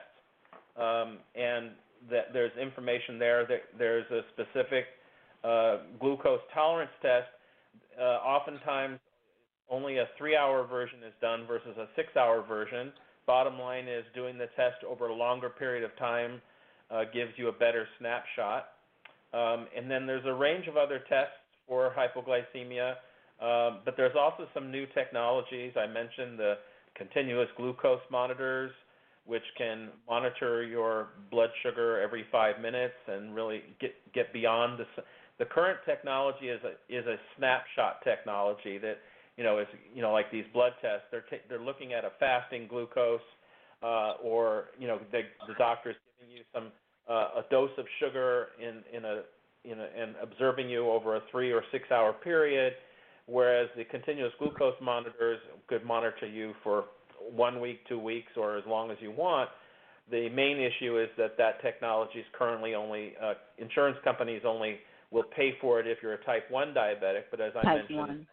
that's going to be changing soon. And in Europe, they already have uh, $50 continuous glucose monitors that um, are only good for two weeks, but you really only need, uh, you know, two weeks. You know, do one week as a baseline, just eating what you're eating now. Do the diet symptom diary, and then week 2 uh, Mhm. you know, a carbohydrate restriction diet, which is a typical um, uh, doctor prescription, and you, you generally will see pretty amazing results. Dr. Robert Lustig did a study called the fructose restriction study with uh, children that were really metabolically ill, and he only changed one thing in their diet. He restricted fructose. And fructose is one of the two sugar uh, molecules that we have fructose and glucose. Fructose being the more problematic of the two sugars. And uh, so, you know, he, he didn't put these kids on a health food diet. You know, he said, I took away their donuts and I gave them bagels. Uh, he didn't restrict calories. It was what's called an isocaloric diet. So they stayed on the same number of calories. And what sh- what happened was in only nine days, these children with severe metabolic disorders showed remarkable results on all, on a whole variety of fronts, including uh, their liver fat um, reducing by 20 to 30 percent, which is pretty remarkable for just two weeks. And the the thing is that most uh, doctors are not looking at liver fat, and it's really important because non-alcoholic fatty liver disease is one of the fastest growing uh, metabolic diseases on earth. And again, low blood Really? sugar early, yes. So you know, we used to call it. You probably know people in you know. I don't know how old you are, but you probably remember folks that had uh, cirrhosis I'm a of baby the liver, boomer. yes, which was yes, I'm a by baby boomer. yeah, yeah, exactly. And but the modern disease is not cirrhosis of the liver; it's uh, non-alcoholic fatty liver disease, meaning we get the exact same condition. We get a fatty liver by consuming high carbohydrates because basically alcohol and Wow. processed carbohydrates are processed, uh, metabolized in the same manner. You get this if you take the fatty liver from an alcoholic and the fatty liver from somebody on processed foods and sugary beverages, they look exactly the same under a microscope. A doctor cannot tell the difference. A fatty liver oh is a my fatty God. and and here's something to to you know to the point, which is we've often heard you know you are what you eat. Well, it turns Yeah. out we actually are not what we eat. You know, if you eat broccoli, you're not broccoli. You know, if you eat green food, you're not uh, you don't turn green. Um, you know, and when you eat, uh, it, it turns out that when you eat fat, you don't necessarily get fat. When you eat sugar, you get fat. When you eat too much carbohydrates, the junk carbohydrates, not the healthy carbohydrates, the junk carbohydrates, you get fat. And you you probably also know about um, uh, you know foie gras. You've probably heard of foie gras, which is simply uh, a fatty duck liver. Now, how do they make foie gras? Guess what? They just literally stuff these poor ducks with junk carbohydrates. In fact, the industry actually will use recycled candy, and they stuff this candy down these poor little ducks' throats, and they fatten up their liver. Well, essentially, that's what we're doing to the human liver. We're turning our own livers into uh, fatty liver or foie gras, and this is, look it up. It's one of the fastest growing chronic metabolic diseases on earth. And the thing about it is, these types of diseases don't necessarily give you uh, fat on the outside. There's something called TOFI, thin on the outside, fat on the inside. It the sounds inside. funny, but Oh it's a medical term. And it turns out that there are more sick, thin. Uh, there's more sick, thin people than there are sick, overweight people. Uh, and and it, it's it, a lot of people are kind of pointing their fingers at people who are obese. If you're obese, it's sort of like getting a, a hypoglycemia. It can be a gift. You're, you have an outward sign, you have some physical manifestation that's telling you, kind of screaming at you, hey, Something there's wrong. something wrong. Exactly. Right. And you can right. act on it. right. If you're if, if you're thin and metabolically sick, you have fatty liver disease, you can't see it. And you can't see it often until it's too late. And so, you know, some people say, "Oh, you know, um, you know, my I I drink 3 cans of Coke a day and look uh, how skinny I am." Well, they might be skinny on the outside, but they may be Right. fat on the Right. inside. On the inside. Now, you with changing one diet, uh, the information you guys have on the um, on your website. I went through the survey. I'm changing my diet. So usually it's what a two week, three week time frame. You can people can start seeing some changes within their personalities, within their diet, or with their numbers. Is or all of above. Well, Okay. yeah, I think all the above. You know, uh, Roberta mentioned Connie Bennett uh, years ago. Connie reached out to Roberta, like so many others have, and um, she was able to transform her health, and she ended up writing uh, a few books about this. And um, I mentioned the Kick Sugar Summit. Uh, just even Yeah. not even going on a health food diet, just cutting out added sugar uh, from your diet people are noticing dramatic changes in their health within a week. They might have a few days of discomfort. You might have some withdrawal symptoms from some of these foods, and and that may not be fun for a few days. But then people often Right. report, you know, uh, brain fog lifting off. They report just feeling like clarity and feeling better than they felt in a long time. Um, it's it's very common for people to report um, improvements like that. So the good news about this is that most people are not so far gone along the spectrum of metabolic disorder where it's too late to change. The good news is, as Dr. Lustig's research has shown and many others are showing, is that even in a matter of a couple weeks, by changing your diet and eliminating some of these, you know, the worst offenders and focusing on real food, you can see huge benefits both in your mood as well as your physical, you know, state of being. Yeah, I Uh, met a Marsha, young man. I, wa- Marsha, uh, I think it's important to say that we're, we're not here to diagnose. We're not here to treat. We're here to inform. We're here Yes. to empower you. Yes. Okay. So Yes. please, if someone has the symptoms that we're talking about and they have them for a long period of time, take all the the quizzes that we told you. The, the quiz, the diet symptom diary, a list of symptoms. Please, you got to seek help. Okay? Um, don't say it's just food. It could be something else. So we want you to Right. be aware that there's a good possibility it could be a diet because we've seen that diet plays a major role in most illnesses today. However, if you decide to evaluate your dietary habits and you say, "Oh my gosh, I live on on a high sugar diet. I have a lot of caffeine. I'm drinking too much. Let me start changing." Okay? See, evaluate how you want to change. If you're an alcoholic, if you drink six to eight cups of coffee a day, you need to be under a supervised medical uh, uh, condi- um, people. So don't just listen to us and say, I'm going to do it by myself. Listen to your body. If your symptoms are severe, I mean, really severe and out of control, you need to be under a doctor's care. Okay? Right. Uh, but if you have Right. that headache, if you have the shakes, if you have this, and say, you know what, I'm going to evaluate my dietary habits, and I see the biggest culprit is sugar, white flour, alcohol, caffeine, tobacco.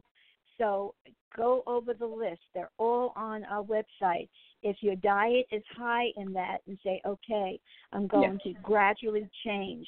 But don't do it if you're having, you know, eight cups of coffee. Do it gradually, or do it under the supervision of a, of uh, you know, a doctor's care. So uh, again, be very cautious. We don't want people to hear our message and say, "Oh my God, you know, their information is going to save us." We want you to be informed. We want you to get a good group of people that can guide you uh, medically, spiritually, um, you know, in every aspect of your life. And you know what? I, I want to, since I just mentioned the word spiritual, something came up. You could be on the perfect diet and listen to this and say, oh my God, I, I don't eat sugar, I don't eat white flour, I'm not an alcoholic. And, you know, but if you're going to a job that you hate and you can't you know handle it or you're in a relationship that you know that you got to get out but you don't know how and you just stay stay it's not going to work you have to heal the whole body and there are ways Amen. to do it and yeah. educate the two words that i want to leave with i don't know how much time but i i want wolfram to talk about perfect wait until you hear about this because if you suffer from any uh, condition today and diet plays a good role and you want to change a diet but going out shopping is a nightmare he has a technology solution that's that's going to change all of this but i wanted to say um, you must get it it takes a tribe and it takes every single day i just I, on a personal note i just went to my cardiologist i go every year and I, I love him. You know, I know him for a long time. And I walked in, he says, "Oh, Roberta, how do you do it? You look great, and this and that." And he says everything's perfect. How do you do it? And I says I work at it, and I do, and I'm not perfect at it by all means. I, I am not saying that right. if it's a birthday that I don't taste, you know, a, a little piece of, of of a cake. I'm not saying that. Uh, you know, I may not go off, but the following day I go right back on. I try to walk. I try to walk every single thing, and I've been hit with a lot these last six months. I had four um, laser eye surgeries and all this kind of stuff. I just got over eight days of vertigo. But let me tell you, I work at it, and everybody has to work at it. It doesn't come Correct. easy, but like you want that shiny car, you want that you know the beautiful house, you want your lawn, you want but and you work at it. Well, you've got to put your health priority because if you don't, you pay for it. So you've got to right. put it in. And and you know and just don't be so hard on yourself. And if you fall just pick yourself up. But you've got to get that team behind you your family your friends your medical profession your spiritual community. I don't care whether it's a church a temple a, a, whatever it is. Um, and don't be alone. Don't isolate yourself. If you don't have family get family. You know they're out there please and it's all on our website how to do it in my book. And if you can't afford the book you can get a um what is it wolfram? I think for a dollar ninety nine you could l- download it. It's on download, on um, amazon. Yeah. Yeah so you could do that. So and wolfram and i are in the process of doing a couple of books ourselves that'll make it easier you know from you know so we've got a lot of things going on and we want to help you and we want to encourage you but we don't want to say just take our advice and stay there and if you have symptoms you're just going to say oh well roberta says just stick to the diet. No no no no. Okay please. All right? So if i don't know how We're much gonna, longer that wolfram has but i'd well, love for him to talk to you he will talk with us. We're going to take a minute break so you guys can take a pause, get a drink, something.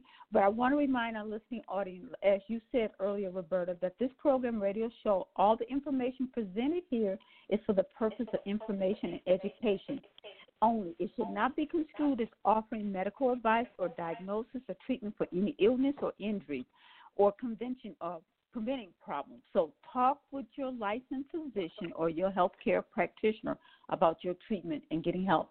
And you can go in, like Roberta said, with the survey, the information, your diary, go in with your physician and have that conversation. So we want to uh, take a break so they can get a little drink, and we got great information. So please tune in. We'll be right back.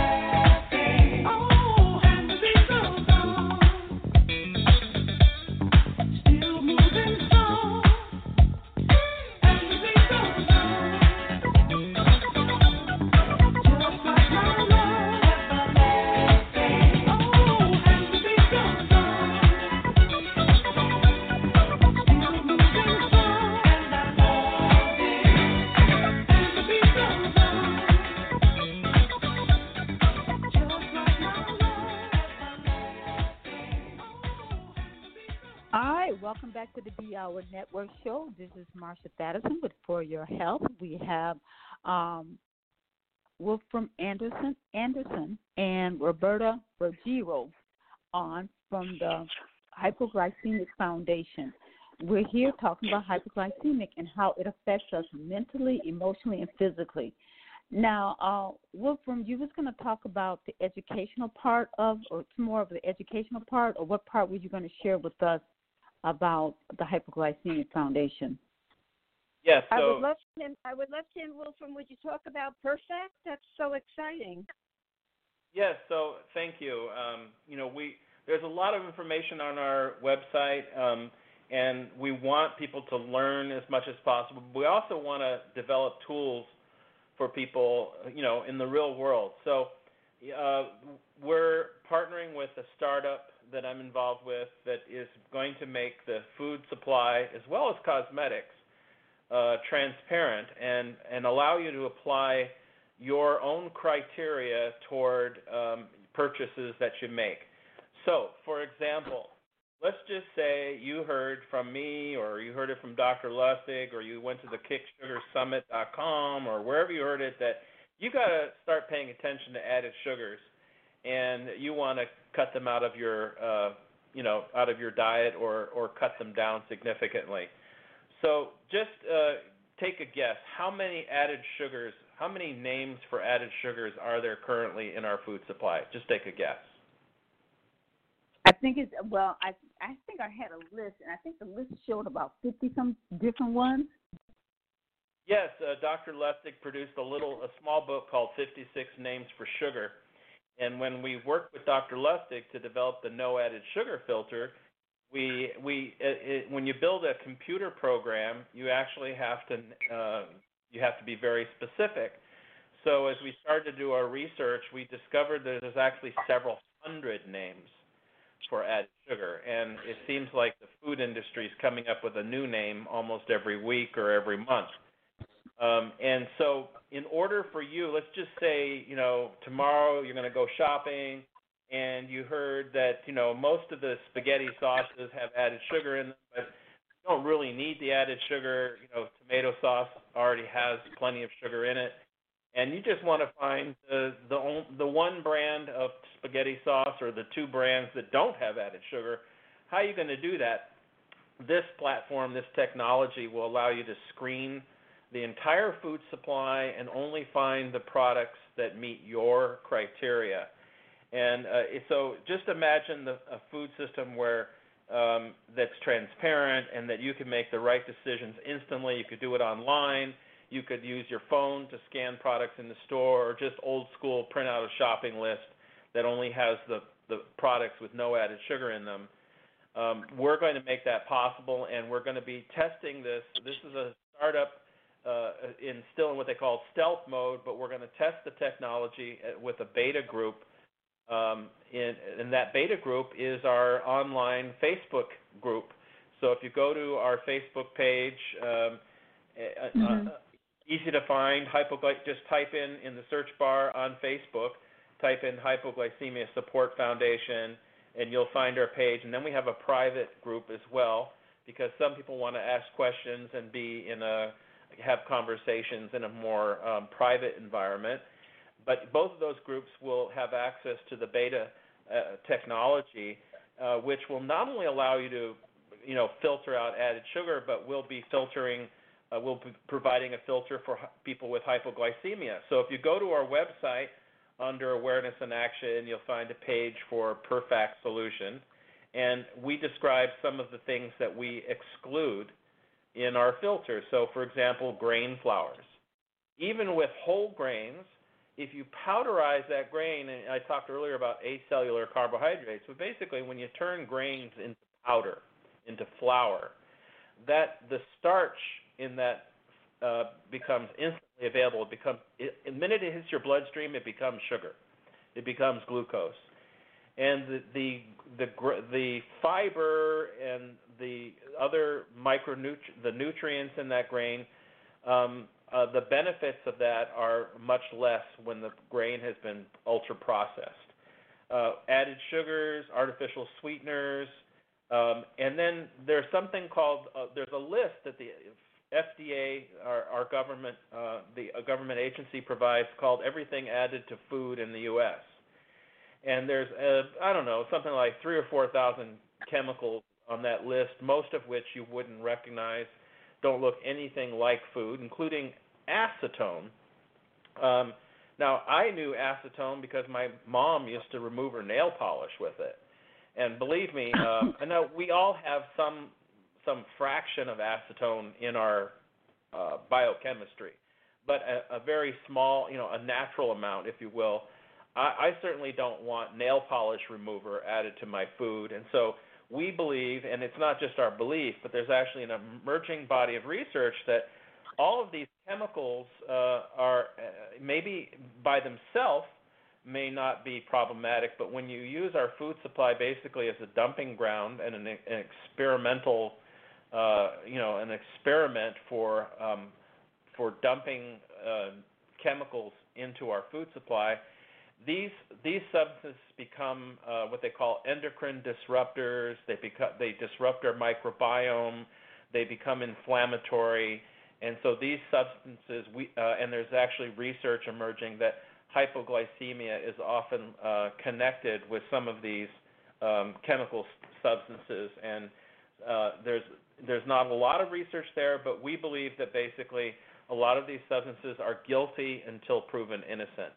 Uh, I, right. you know, I feel like the burden is on the food industry to show us whether these substances are good for us or not, and just you, the FDA says they're okay to be in our food supply. I'm sorry, we don't we just don't buy it. We don't see the evidence.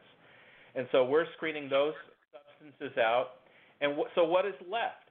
It turns out that when you apply the hypoglycemia filter of about 215,000 substances, it narrows it down to about uh, foods rather, foods that are, you know, mm-hmm. in the databases.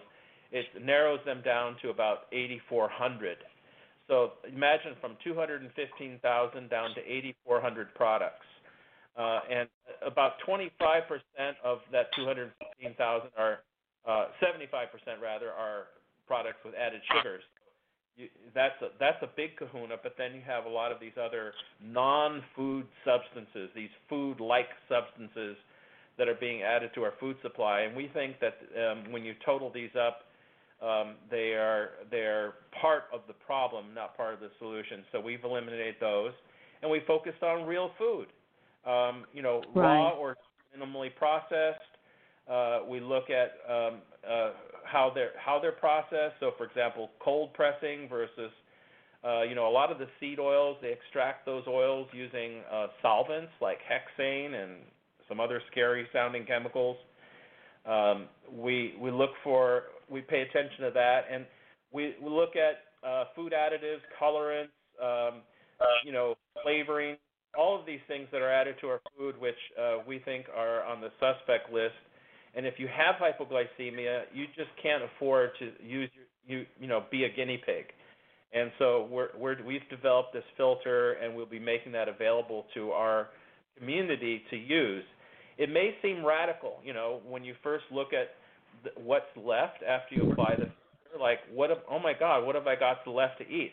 But the positive way of looking at it is, is is just the realization that um, you know you've actually just been living in. Uh, you've been told a lot of lies about your food and what's right. safe. Right. If it was safe, right. we just wouldn't have the pandemic of metabolic disease that we have. It, it's just really clear, and so um, we feel like the burden is on the food industry to prove those substances are safe before we consume them. And if you stick to the produce aisle and to the you know the protein aisle of the supermarket, supermarket, you'll be safer. Even better if you go to the uh, farmers market and actually enjoy life walking down the row of farmers and shopping for food the way mm-hmm. we used to. Just think that you'll be better off. And so the key though is you know, we need technologies like this and like the continuous glucose monitors that make this information readily available to us. We're, we're all like overworked and tired and we're rushing to get home and, you know, you don't have time to go to 15 different websites to look up substances you read on the label in the supermarket. You're just going to throw that product into your cart and, and go. And when you get home, you're going to read the, you know, the list of ingredients and be horrified. You know, when you're looking at, you know, uh, acetone and monosodium glutamate and you know red dye number you know 40 and uh, a list of other things, uh, and you're just gonna kind of shrug your shoulders and go, well, you know, this wouldn't be here if it wasn't safe, would it? Well, we just don't know. That's that's the truth. They they just haven't provided evidence. So we're we're looking for these kinds of solutions, these technology solutions that I think are going to be huge game chamber changers. These these technologies are going to be emerging in the next year or two, and I think are really going to change the way people um, look at food and buy food because we'll finally have uh, actual data at our fingertips that will tell us what is in our food and you'll be able to it, when you get home when you're no longer in a rush you'll be able to go to the website and look that stuff up and look up acetone and make your own decision you know do i want acetone in my food or not? Maybe you're okay with that. Maybe you believe what the food industry is telling you but at least you'll be informed and you'll make an informed decision and i think that's a big part of our work we we don't promote any one diet like you know there's the, the low carb diet the keto diet the paleo diet the yes diet, the South Beach diet, the Mediterranean you know, diet. Yeah. Yeah. Exactly. The common denominator of the diets that work is real whole food. It's not. It's. Correct. We definitely. We we can look at macronutrients. We can look at calories, but really it's the quality of the food versus the quantity of the food and the way in which it was processed and perhaps the way it wasn't processed that really makes the difference and I share that a lot a lot of times on my show and I tell people I'm not vegan, I'm not vegetarian. I just want to eat what's real. My grandmother lived to be 105 eating what was real. Oh wow. And and so and you know she was walking and talking and doing just what she wanted and she just said, "You know, I'm tired, I'm ready to go home." And so that's the reason why I bring my guests on so people can share these different stories and and, and information that's out there to give people options now, Roberta and Wolfram, are you guys planning to do a conference, start doing conference where people can come and um, have different recipes, meet other parents and other people coming together to know more yes, about yes. We're, we're, we're, we're planning we're planning everything. I mean, we've got so many things. Um, you get a company out there that wants to take us to your place, and Wolfram and I will be on the plane, and, and we'll do a full seminar with you and the three of us. So um, can consider that. Um, you know, we're yes. open to everything and anything. It's just that it's the two of us and a lot of people that we do have support from. It's just that they're worn out. They've been with us for 40 years. So, but we have a lot wow. of great people that are just coming on board that Wolfram has brought. So, you know, we're, we're planning so much. I want to uh, mention a few things before we leave. They have to go on our website There's a Q&A, questions and answers. Every single thing is there. All the questions that you have, all the way how to test and treat, diet, diet information, di- everything is there. So check the Q&As. They're on the first page. Very simple. Another thing is that we have our infographic. Now, Wolfram and I work day and night on the on the website and the infographic. The infographic is the first of its kind, and it just came out in French. It will be followed by Spanish. Now, another thing is that we dedicated already for Wolfram. I think it's next March 13th is Hypoglycemia Awareness Day. So we're getting ready oh. for that. Yes. March so 13th? I, I think it was I, March 13th, 2020, Awareness Day. Uh-huh. So Wolfram can add on on that and why we chose it and the infographics and the Q and A. So I wanted to get those things in. The last thing that I'm going to say before Wolfram takes over is that who's ever listening, you know, if you once I had to do a presentation, so I says let me look at statistics and when you look at statistics, who has heart disease, who has cancer, who has uh, neurological difficulties, who has hypoglycemia, who has diabetes, this is a very sick world, unfortunately, and it, it, it, we're, we're working at it. Some are working at it stronger than others. Um, I find after all these years, there's three words: You have to educate yourself. There are people that get in touch with us and say, I've been sick for 10 years. Uh, I, I want to know what to do. Well, during that 10 year period, did you read anything? Did you find out what it is? Did you go to the library? Did you go out? No.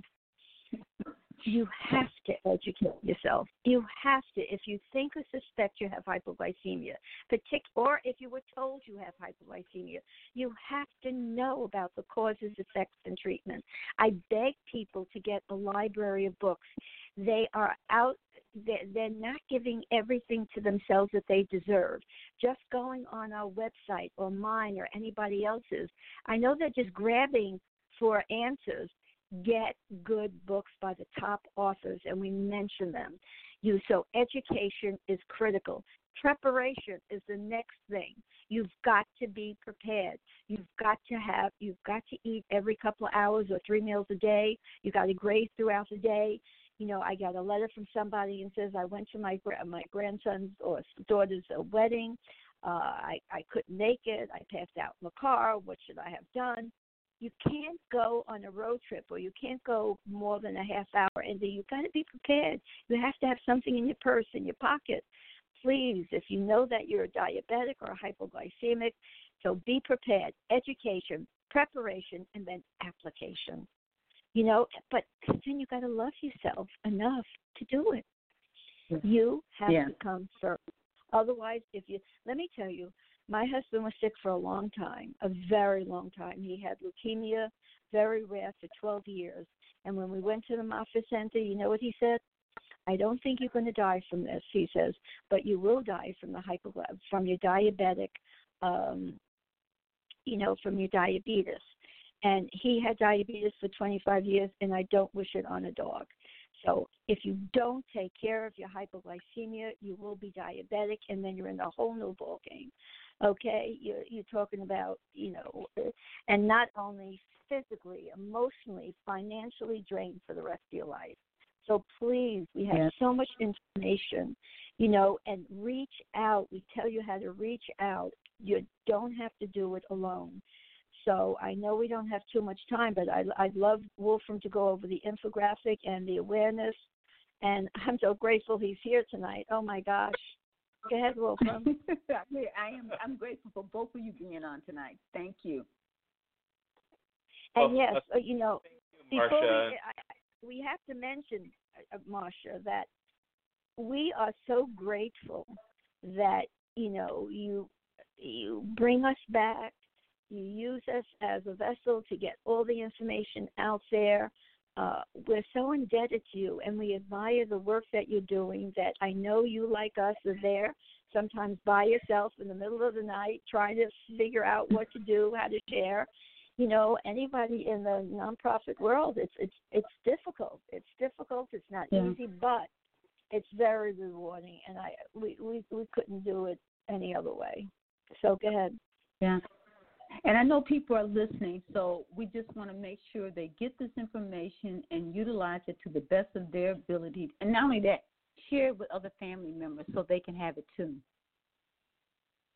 Well, I, I want to um, mention again our website. It's hypoglycemia.org, and uh, you can spend a whole week uh, looking at the content there. There's sections I, I didn't even touch on, like metabolical, which is a great section which has some articles with a deeper dive, you know, things like energy balance is marketing mythology or a calorie is not a calorie, uh, bringing back school gardens. We, we, we, we want to give it to you in, you know, the right size, the right portion of information and not overwhelm you. Um, as I mentioned, we're one of the presenters, and a number of our medical advisors are presenting for the Kick Sugar Summit, kicksugarsummit.com. Uh, people can sign up for free, and the beauty of these online events is people can watch them in their spare time. They may not. A lot of moms and families just don't have the time to take two days off to go to a conference, and so these online events are great. And we're going to be doing these ourselves in the future, but right now we're partnering with some of these really great partners out there like Low Carb USA. and the KickSugarSummit.com, you're going to see the top experts on the planet the doctors that have really been, you know, kind of changing the paradigm. Um, you know, Dr. Joan Ifland, Julia Ross, um, Dr. Mark Cucuzzella, Dr. Keith Berkowitz, uh, Dr. Aseem Malhotra, Dr. Robert Lustig, and many others. And you're getting this, you know, world-class information essentially uh, for free.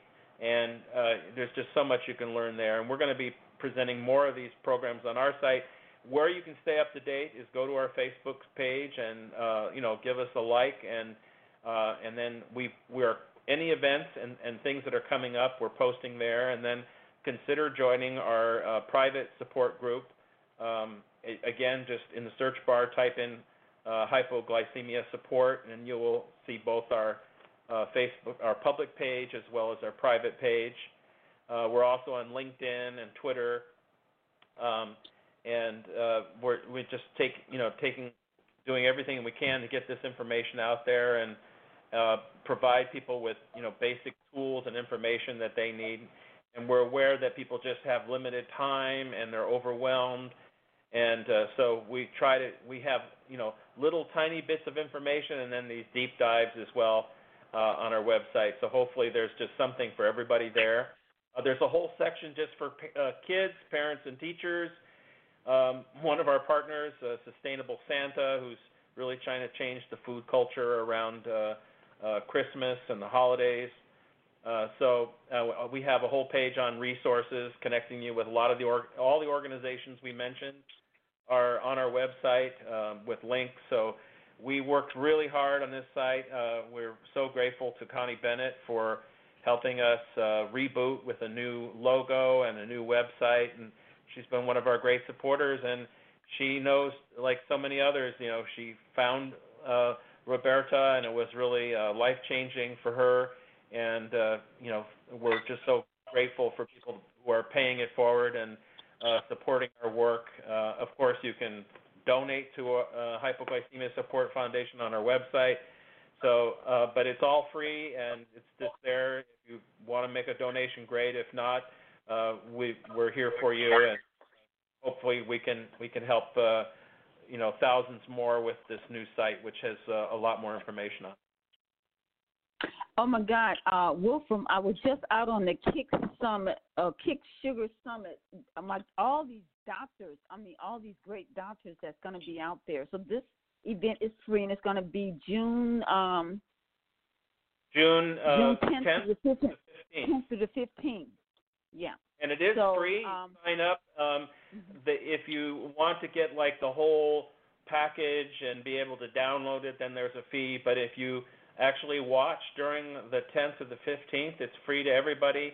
Uh, so you have, you know, options there. And even if you choose to, I don't know what they're charging to download the whole package, it's a lot cheaper than going to the doctor's office. So um, this is one of our respected partners. There's a lot of, you know, um, Wow. Kickstarter and detox groups out there, but this is one that we we really respect, and we know uh, that we know many of these doctors. In fact, a good portion of them, about a half dozen, are are medical advisors uh, to the Hypoglycemia Support Foundation. So this is a reliable group, and it's just one of many things we're doing. We hope uh, you know we hope it helps a lot of folks. This is just one piece, kicking the sugar. Uh, there's certainly other things we can do, but sugar is one of the big kahunas, as we say.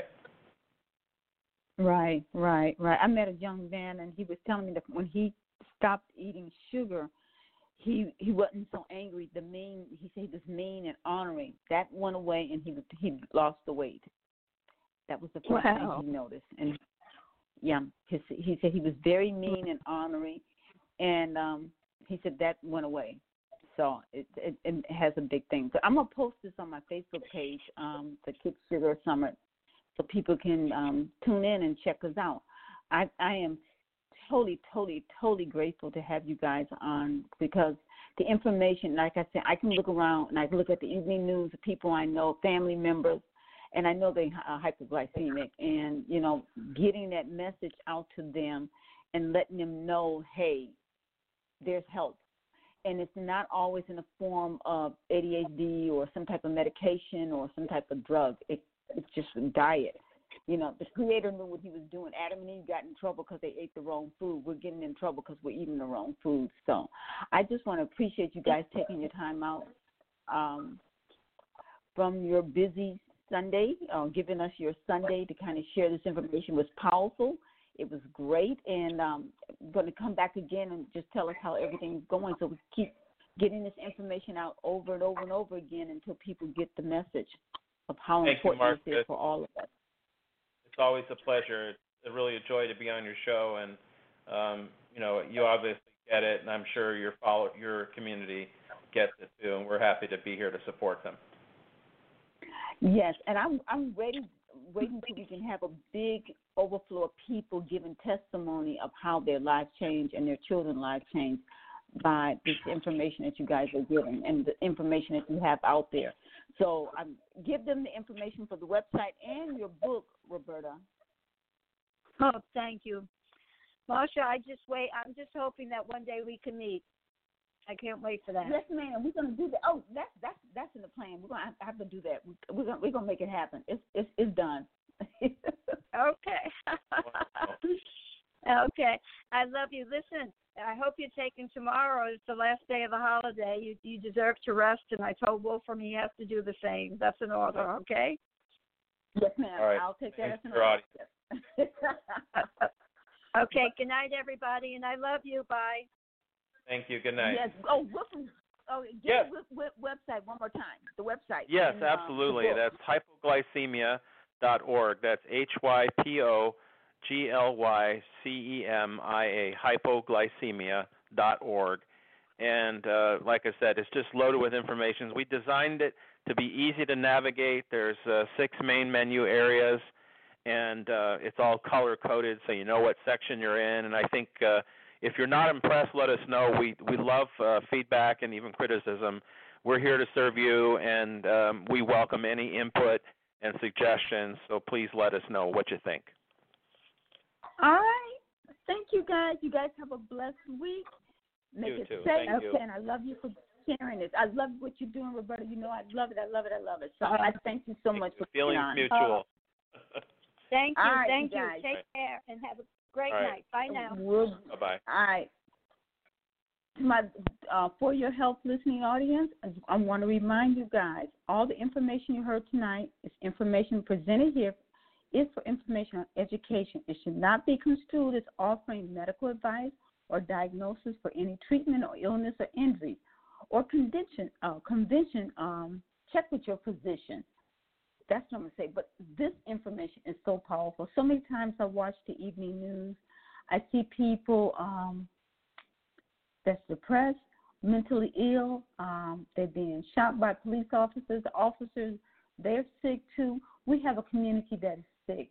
And if we go back to eating the right food, I think we have a calm, and heard you heard me say this, calm community and a safe community because the food we're eating is not safe for us. And so we have to pick, know what that food looks like and go how about preparing it. So please check out their website and take time with our children that we're feeding them healthy food. You know how I feel about our my classes that I've offered. One of them is the Labor of Love class, which is a class for young women and men that you clean up your gut before you're pregnant, uh, thinking about having babies, because what we feed our soul and inside our gut affects the baby, affects the next generation. So I want us to know that we can have healthy, sound babies by what we eat, and we can have a healthy, sound mind by what we put in their gut, because what goes in the gut do affects the brain. So please take note of that. And if you have family with some mental illness and emotional illness, start looking at some of the things on their website because I know it's powerful and it's and it's true because I've seen it work in so many people, and I want us to be in well mind and healthy and live a long life. All right, so I just want to thank my listening audience. Tomorrow is Memorial Day, and I want to wish you guys a safe Memorial Day.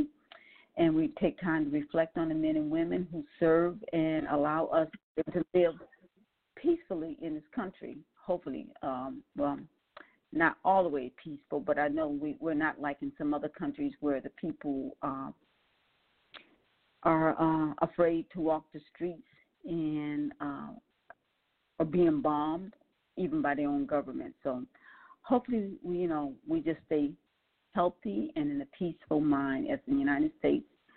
And for our military men and their families, we just pray for them healthy. All right, everyone. Long week. Have a safe week. Goodbye.